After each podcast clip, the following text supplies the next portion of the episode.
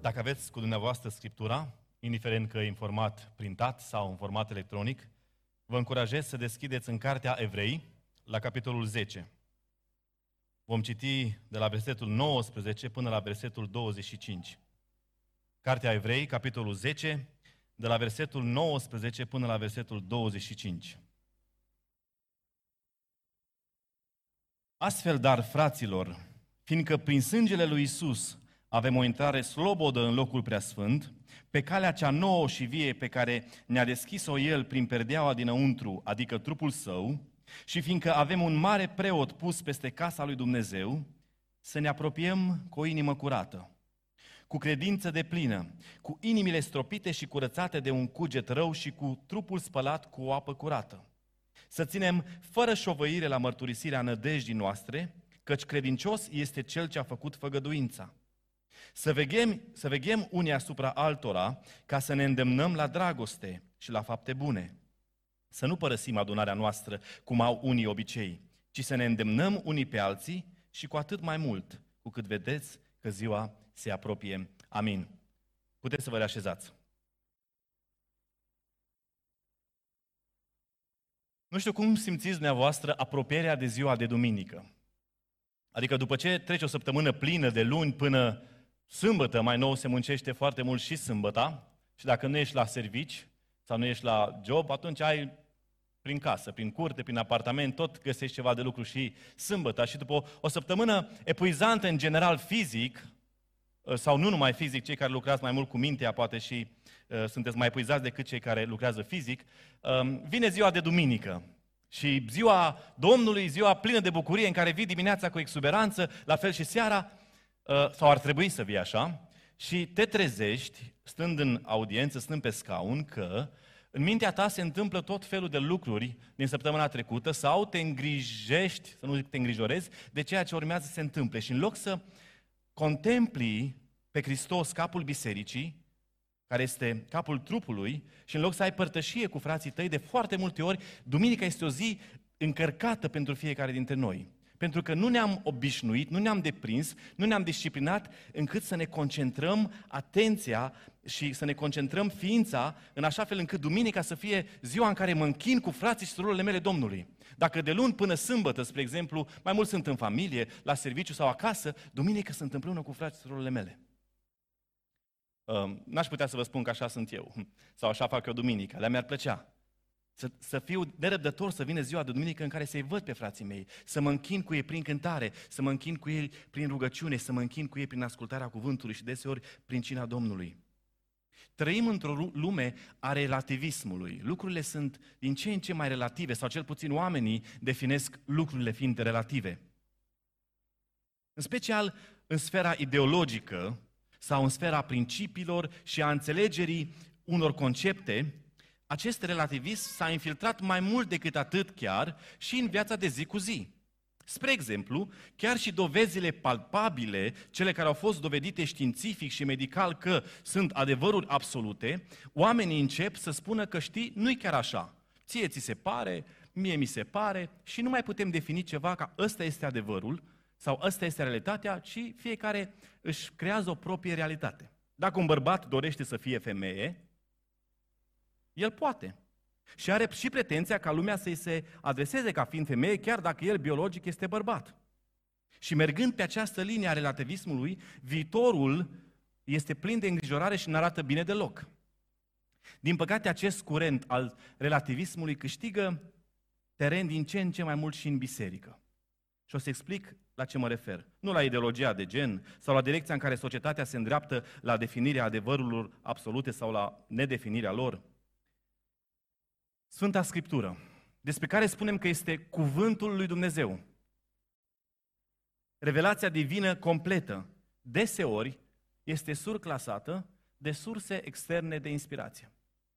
Deseori, credincioșii urmează și caută alte surse de comunicare cu Dumnezeu sau de comunicare dinspre Dumnezeu decât Sfânta Scriptură. Și dintr-o dată, unii credincioși spun că Scriptura nu mai este suficientă. Nu mai ai, găsesc toate răspunsurile în Scriptură, ci caut altceva. Scriptura a devenit ceva relativ pentru mulți. Adevărul este subjugat. Informațiile nu mai sunt filtrate prin ceea ce spune Scriptura. Tot felul de învățături care buimăcesc oamenii, anihilează speranța, anulează încrederea, distrug familii și duc spre pierzare, parcă sunt tot mai dese. Și nu numai că sunt tot mai dese, sunt și din ce în ce mai mulți oameni care urmează astfel de învățături și nu știu de ce. Dragi frați și surori, soluția în aceste vremuri tulburi în care relativismul câștigă teren în biserică și până și Scriptura este pusă în sub semnul întrebării dacă doar Scriptura este suficientă sau nu. Soluția la acest pericol este tot Scriptura. Să ne reîntoarcem la Scriptură. Să ne ancorăm în Scriptură. Să nu ne lăsăm clătinați de orice fel de învățătură, să filtrăm ceea ce citim, ceea ce urmărim, ceea ce vizionăm, ceea ce ascultăm, la ce dăm like, la ce dăm share, pe toate acestea să le filtrăm cu ce? Cu Scriptura. Amintiți de creștinii din Berea? Sfântul Apostol Pavel îi, oarecum îi descrie pe paginile Scripturii ca fiind acei creștini care, după ce Pavel le-a predicat, au mers acasă să se verifice cu Scriptura dacă ceea ce spune Pavel este demn de crezare sau nu. Nu aș vrea să vă întreb, oricum nu, nu mi-ați răspunde, câți dintre noi filtrăm informațiile spirituale, teologice, învățătura Scripturii pe care cred unii că o dau prin Scriptură. Sau o luăm de gata pentru că a zis cineva sau a dat like sau share altcineva. Dar pentru a putea filtra cu Scriptura informația care intră, trebuie să ne ancorăm în Hristos. Să ne adincim privirea în cuvântul Domnului, să-L studiem, să-L înțelegem, pentru că prin El Domnul vorbește.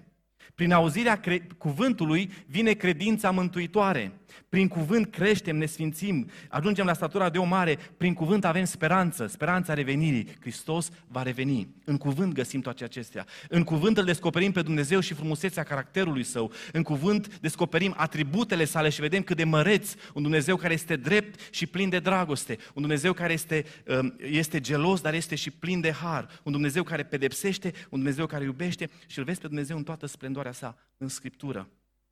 În după, în după masa aceasta sau seara aceasta, vom privi la acest pasaj deosebit de frumos pe care l-am citit și sper eu că cu ajutorul lui Dumnezeu și prin puterea Duhului Sfânt vom înțelege mai bine ce implicații are mântuirea noastră. Faptul că noi suntem mântuiți, noi suntem credincioși, ce implicații aduce asta? Dumnezeu ne-a mântuit și gata? Sau există ceva mai mult decât faptul că Dumnezeu ne-a mântuit, iar noi ca și credincioși avem o responsabilitate enormă ca această credință mântuitoare să fie pusă în practică. Cartea Evrei este o carte, uh, sau printre puținele carte a, căr- a cărui uh, autor nu este cunoscut. Au încercat teologii uh, de-a lungul vremurilor să identifice autorul acestei cărți, dar nu s-a ajuns la un punct comun, așa că ea este o carte care are un autor necunoscut. Dar ca să poți înțelege cartea evrei pe deplin, ai nevoie să iei o carte din Vechiul Testament și să o studiezi și să o analizezi, și anume cartea Levitic în special pasajele care se referă la preoție și la jerfele. Dacă vă amintiți, cei care sunteți familiari cu Scriptura, înainte ca Dumnezeu să dea legea și să așeze preoți și să, a, a, să ceară acele ceremoniale și ritualuri pentru ispășirea păcatelor, poporul Israel păcătuia și păcătuia. În acest fel, întrerupea conexiunea cu Dumnezeu, întrerupeau ă, părtășia cu Dumnezeu. Așa că, în harul său, Dumnezeu a stabilit un sistem de jerfe, de sacrificii, care în mod simbolic reprezenta pocăința interioară a poporului și iertarea sa divină. Dar și așa, având acest sistem simbolic în care exista pocăință și iertare, nu, nevoia de jerfe nu a încetat pentru că atât poporul cât și preoții continuau să păcătuiască. Și dacă vă amintiți momentele când a citit în Scriptură, poate vă, vă întrebați, măi, dar poporul ăsta, după semne și minuni, după iertare, tot a continuat să păcătuiască, să se răzvrătească. Așa că nevoia omenirii în general a fost de un preot perfect, cu pâmare. A fost nevoia unei jertfe perfecte care va înlătura păcatul odată pentru totdeauna. Și modul prin care Dumnezeu a găsit soluția a fost tot în harul său, găsindu-l pe marele preot, Iisus Hristos, și jertfa sa perfectă. Acesta este mesajul cărții evrei. Hristos deasupra tuturor. Supremația lui Hristos. Hristos deasupra jerfelor, Hristos deasupra legii, Hristos deasupra tuturor. Hristos, Hristos, Hristos. Unul din conceptele cheie prezentate în această carte este că acum, odată ce Hristos a murit odată pentru totdeauna pentru păcate, toți credincioșii au acces direct înaintea lui Dumnezeu. Și deci se pot apropia de tronul lui Dumnezeu cu îndrăzneală. Amintiți-vă tot în Evrei 4 cu 6 se spune, așadar să ne apropiem cu îndrăzneală de tronul Harului. Dacă până atunci, atunci când intrau în Sfânta Sfintelor, mari, marele preot, odată pe an, să aducă jertfa de ispășire a păcatelor, pentru păcatele poporului, era o teamă, nu numai teamă sfântă, ci la propriu să-și piardă viața, încât își legau niște clopoței la, la, la, la uh, niște ciucuri acolo, de, de ciucuri și o sfoară de picior, în cazul în care intrau și nu erau vrednici, Dumnezeu îi trăsnea pe loc și dacă cumva cei de afară auzeau că nu se mai, uh, nu se mai aude clopoțelul, trăgea afară cu sfoara ca să nu intre aici și să fie trăsniți la fel. Dar acum, datorită jertfei lui Hristos, avem o, o îndrăzneală, avem un curaj, nu pentru că merităm noi, ci pentru că Hristos a făcut totul și cu îndrăzneală pot să mă apropii de Dumnezeu. Unul dintre capitolele care ies în evidență în Cartea Evrei și de care sunt convins că toți am auzit este capitolul 11, intitulat Capitolul Eroilor Credinței. Prin credință, două definiții a credinței în versetul 1 și apoi prin credință și începe de la Abel, mergem mai apoi la Noe, uh, înainte de asta și la Enoch, Avram și merge până la martirii care au fost tăiați în două cu fierăstrău și așa mai departe prin credință. Personajele acestea din capitolul 11 din Evrei, din Evrei uh, erau foarte cunoscute de către cei din societatea iudaică. Erau cunoscute că erau personaje cheie, erau patriarhii și uh, ei nu numai că recunoșteau personajele, ci recunoșteau că erau parte din moștenirea lor spirituală.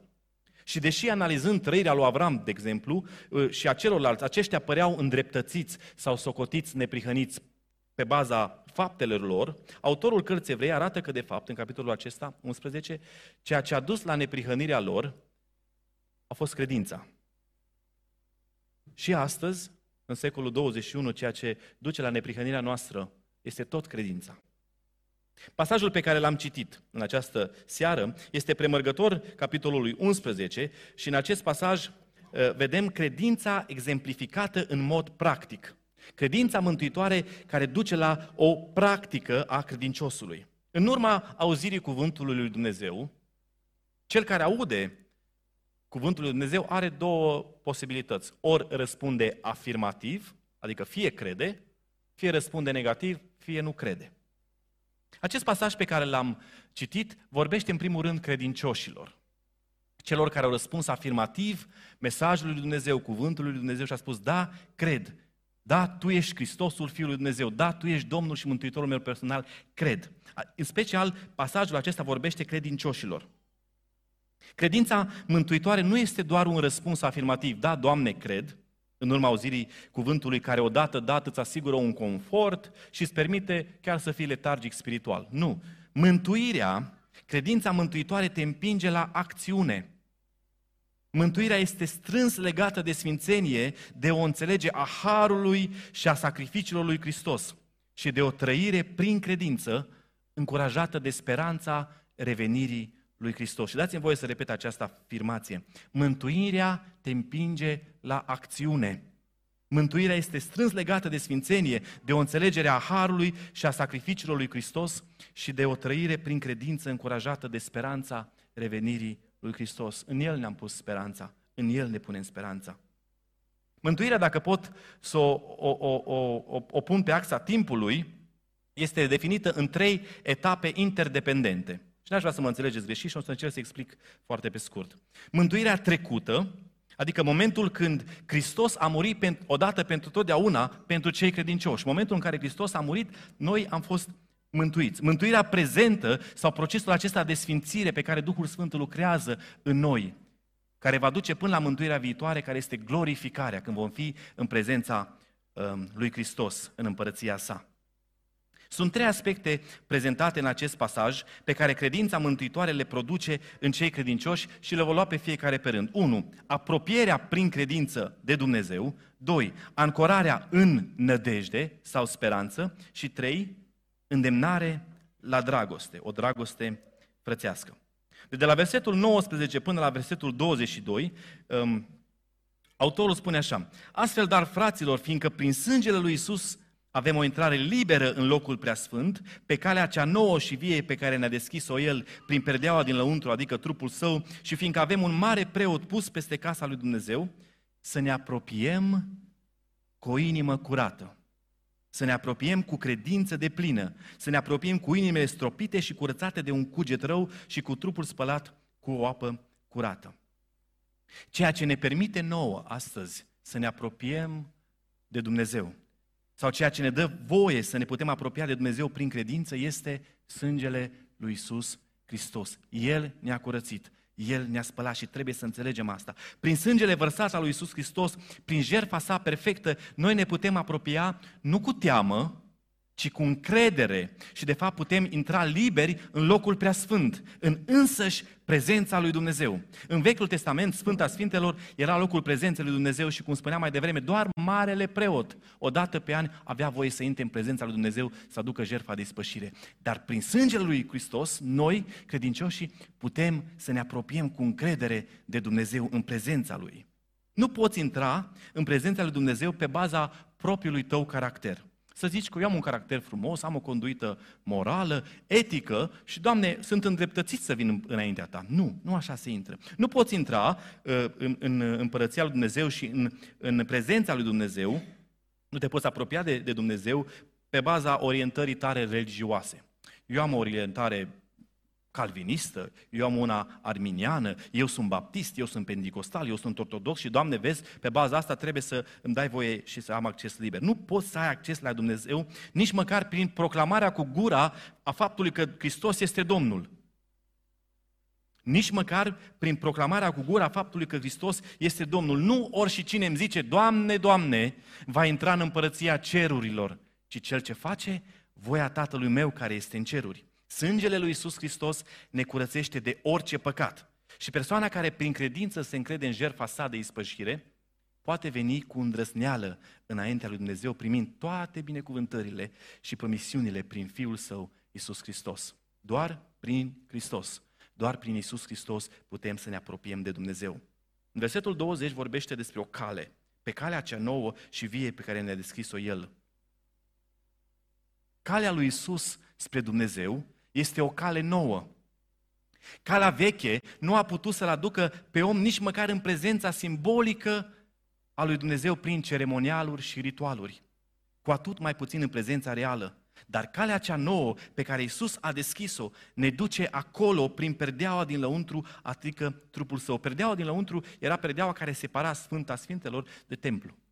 Și amintiți-vă că la moartea lui Isus Hristos perdeaua din lăuntru s-a rupt în două, astfel um, simbolizând că accesul către Dumnezeu a fost făcut și fiecare credincios poate să ajungă acolo. Isus este calea cea nouă.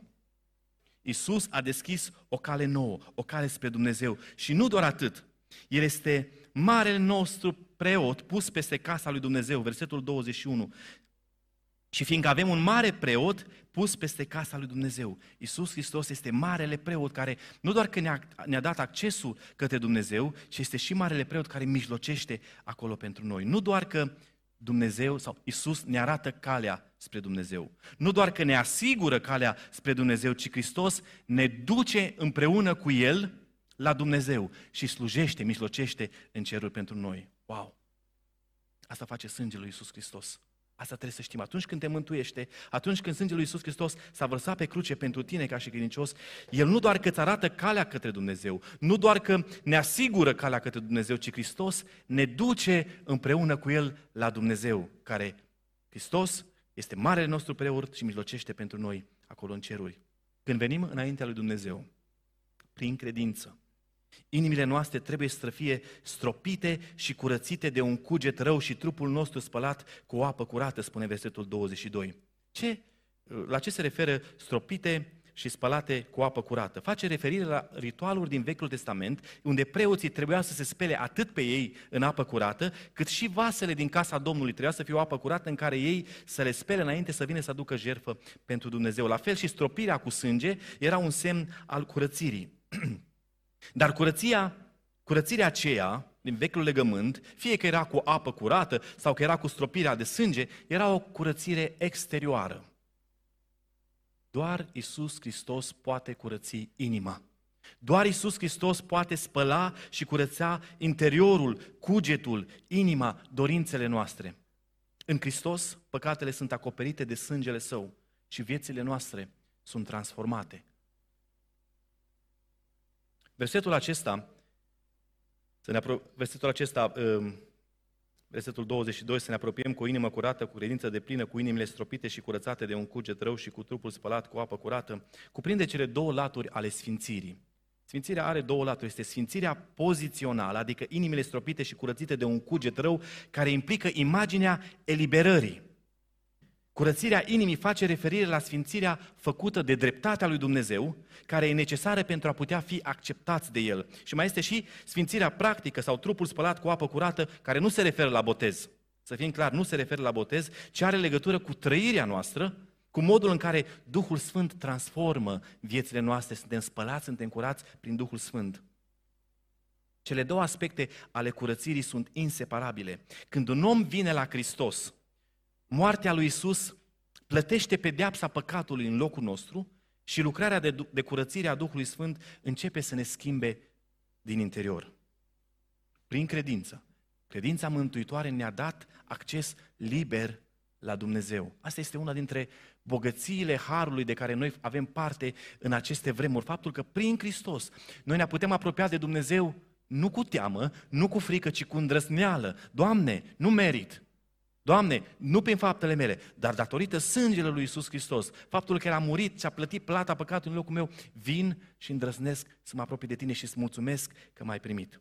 Al doilea lucru pe care îl face această credință mântuitoare este că ne ancorează în speranță. Versetul vorbește despre, versetul 23 spune așa, să ținem fără șovăire la mărturisirea nădejdii noastre, căci credincios este cel ce a făcut făgăduința. Nădejde sau speranță este același lucru. A te ancora de ceva, a te ține de ceva, ține de latura umană a securității eterne. Reformatorii au numit-o perseverența sfinților nu înseamnă deloc că noi ne menținem mântuiți pe noi înșine prin faptele noastre, prin faptul că citim Scriptura, ne disciplinăm și faptul că ne ancorăm în cuvânt și de Hristos și avem speranța asta că Isus va reveni, nu ne menținem noi mântuiți.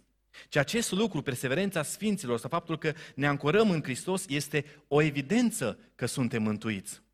Nu fac ceea ce fac pentru a fi mântuit, ci pentru că sunt mântuit, fac ceea ce fac. Este un paradox. Și poate este mai greu de înțeles și nu o să stau foarte mult uh, să explic. Este la fel ca și doctrina alegerii suverane a lui Dumnezeu. Dumnezeu în suveranitatea lui alege pe cei mântuiți, dar El nu va mântui pe cineva care nu crede în El. Dumnezeu ne oferă o siguranță eternă în Hristos Iisus, dar în același timp este implicată și voința noastră proprie, exprimată prin perseverență. Și vă dau două versete care, nu se, care sunt paradoxale, dar nu se, uh, nu se opun, nu se contrazic. Nimeni nu poate veni la mine dacă nu-l atrage Tatăl, spune Domnul Isus în Ioan 8 cu 31 și tot el în, în Ioan 6 cu 44 și tot el în Ioan 8 cu 31 spune dacă rămâneți în cuvântul meu, sunteți în adevăr ucenicii mei. Este un paradox care funcționează. Trebuie să ne ancorăm în Hristos. Trebuie să ne ancorăm în această speranță. Nevoia omenirii a fost întotdeauna de un mare preot și Hristos a devenit marele nostru preot. Un credincios adevărat, chiar dacă uneori are dezamăgiri și frustrări, se întâmplă. Un credincios adevărat nu este un, creș- un, un om perfect, rămâne tot un om imperfect. Și uneori are dezamăgire, uneori simte frustrări și chiar ocazional are obiceiuri păcătoase. Credincioșii păcătuiesc. Nu știu dacă știați asta. Și uneori insistă să păcătuiască. Nu doar fără voie, sunt credincioși și suntem aici care conștient de foarte, mult credinci, de foarte multe ori că păcătuim, totuși comitem acele păcate. Dar chiar și așa, întotdeauna, dar întotdeauna se va ține strâns și ancorat în Hristos. De mărturisirea nădejdii sale, fără șovăire, fără să se clatine, pentru că cel ce promite, adică Dumnezeu, este credincios. Nu nu-mi bazez mântuirea pe ceea ce pot eu face, pe cât de puternic mă țin eu de sfânt, ci pentru că Dumnezeu este credincios, așa spune și textul nostru, să ținem fără șovăire la mărturisirea nădejdii noastre, căci credincios este cel ce a făcut făgăduința sau promisiunea. Credința și speranța credinciosului nu sunt în zadar. Noi nu ne încredem în Hristos și ne dăjduim în El în zadar. Pentru că credinciosul nădăjduiește și se încrede în Dumnezeu pentru că El este credincios promisiunilor sale. 1 Tesaloniceni 5 cu 24 spune, Cel ce v-a chemat este credincios și va face lucrul acesta. Dumnezeu își face întotdeauna partea și de asemenea credinciosul trebuie să rămână ancorat în el să-și facă și el partea. Chiar dacă uneori răspunsul lui Dumnezeu în împlinirea promisiunilor sale față de credincioși întârzie, chiar dacă uneori această așteptare este dureroasă și inconfortabilă, Dumnezeu întotdeauna va face ce a promis, va face ce a spus că va face. Și asta este uh, frumusețea speranței noastre, că nu ne bazăm pe ce facem noi, ci ne bazăm pe ce a spus Dumnezeu. Și cuvântul lui este da și amin. Și ultimul lucru care îl învățăm din acest pasaj este faptul că această credință mântuitoare ne îndeamnă la dragoste. Versetele 24 și 25. Să veghem unii asupra altora ca să ne îndemnăm la dragoste și la fapte bune. Să nu părăsim adunarea noastră cum au unii obicei, ci să ne îndemnăm unii pe alții și cu atât mai mult cât vedeți că ziua se apropie. Al treilea semn al credinței mântuitoare aplicată în mod practic de credincios este dragostea. Și mai exact, particularitatea specifică a dragostei menționată în acest pasaj este părtășia în dragoste. Dragostea aceea de care vorbeam la început, pe care o avem atunci când ne întâlnim unii cu ceilalți. Dragostea manifestată pentru frați și pentru surori, pentru trupul lui Hristos. Destinatarea acestei epistole erau evrei. Însăși titlul cărții ne spune uh, lucrul acesta. Și lor îmi și imaginez că nu era destul de ușor, ci din potrivă chiar foarte greu să renunțe la vechiul legământ, să renunțe la templu, la jertfe. Încă erau ancorați cu siguranță în legalism, în ritualuri, în ceremonii. De fapt, toat, toată societatea iudaică, chiar dacă ei se numeau creștini și Pavel a avut mult de furcă cu ei și cu iudaizatorii, încât să îi convingă oarecum prin cuvânt că, hei, lucrurile s-au schimbat, suntem în nou legământ, har, credință. Așa că autorul le scrie aici spunându-le că cel mai bun sau cel mai simplu sau mai bun mod prin care se pot ancora în lucrurile lui Dumnezeu, care se găsesc în nou legământ al lui Isus Hristos, este de a fi în părtășie cu poporul său. Cel mai bun, cel mai bun mod în care poți să îți arăți dragostea în urma mântuirii este în poporul său, în biserică, unde poți iubi și unde poți fi iubit, unde poți sluji și unde poți fi slujit. De aceea, noi ca și biserică, punem foarte mare accent pe părtășia cu frații și cu surorile, pe timpul petrecut în biserică. Pentru că odată ce ești mântuit, nu poți să te separi de biserică. Acolo este locul unde Dumnezeu te îndeamnă la dragoste și la fapte bune, împreună cu frații și cu surorile tale. Ascultați ce mai, spune, verset, mai spun versetele astea. Să veghem unii asupra altora. Să veghem, spunea și Samuel la început, să ne uităm, hei, unde sunt ceilalți? Nu numai să zicem ce faci, n-ai venit, dar să veghem, să supraveghem, când cineva cade, să putem să ridicăm, să ne îndemnăm la dragoste și la fapte bune, să nu părăsim adunarea noastră cum au unii obicei, ci să ne îndemnăm unii pe alții și cu atât mai mult cu cât vedeți că ziua se apropie. Nu există un loc mai bun în care credința mântuitoare a lui Isus Hristos să fie pusă în practică și unde speranța poate fi pusă în Hristos decât în biserică, în trupul său. Aici este modul în care noi putem să ne punem darurile pe care Dumnezeu ne le dă prin Duhul Sfânt în practică. Aici este modul în care putem să arătăm dragostea aceea agape, dragostea jertfitoare, putem să ne îndemnăm unii pe ceilalți la fapte bune, putem să ne ridicăm, putem să ne încurajăm, putem să creștem spirituale ca un trup bine închegat, în așa fel cât Hristos să fie glorificat.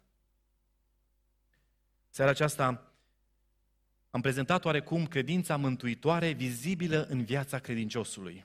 Slăvit să fie Dumnezeu că nu ține de ceea ce facem noi mântuirea noastră, ci El în harul Lui, după buna plăcerea voii sale, după îndurarea sa cea mare, după, așa cum învățăm din Efeseni și, și duminica trecută și duminica asta dimineața ne-am uitat, Dumnezeu ne-a ales, nu știu de ce. Așa a vrut El slăvit să fie El și să-i mulțumim pentru acest lucru. Dar odată ce ne-a mântuit și ne-a ales, această credință mântuitoare a trebuit pusă în practică și ne-am uitat la trei lucruri în această seară prin care putem oarecum să ne și evaluăm cum ne apropiem de Dumnezeu. Cum avem acea speranță în Dumnezeu, ancorarea aceea în Dumnezeu, în speranța că El este sfânt, El este credincios și drept ca să uh, răspundă promisiunilor sale, să le împlinească. Și de asemenea, cum manifestăm dragostea în mod practic pentru frații și surorile noastre. Și ce har pe noi să putem avea cuvântul lui Dumnezeu. și mă întreb, oare oamenii care se îndepărtează de El, oare de unde și-au sursa, de unde se inspiră, de unde... Și sunt câteva răspunsuri și mă îngrozesc. Sper eu că noi nu suntem așa, ci ne ancorăm în Cuvântul lui Dumnezeu, unde ne este explicat atât de clar de către însuși Dumnezeu. Amploarea incomensurabilă a ceea ce înseamnă credința, credința mântuitoare. A ceea ce a făcut Hristos pentru noi, a faptului că datorită sângelui vărsat pe cruce avem intrare liberă la Dumnezeu, a faptului că speranța noastră este ancorată în promisiunea celui care este credincios și a faptului că El a lăsat biserica, trupul său, locul în care dragoste trebuie să existe, locul în care să avem părtășie unii cu alții, locul în care să ne întărim, să facem fapte bune. Cât de bogat și minunat este cuvântul său, căci multe de învățat avem. Cuvântul Sfânt, căci multe de învățat avem încă pe acest pământ, spunea o cântare mai veche. Și rugăciunea mea pentru mine, pentru noi ca și biserică și pentru toți credincioșii, este să rămânem ancorați în Hristos.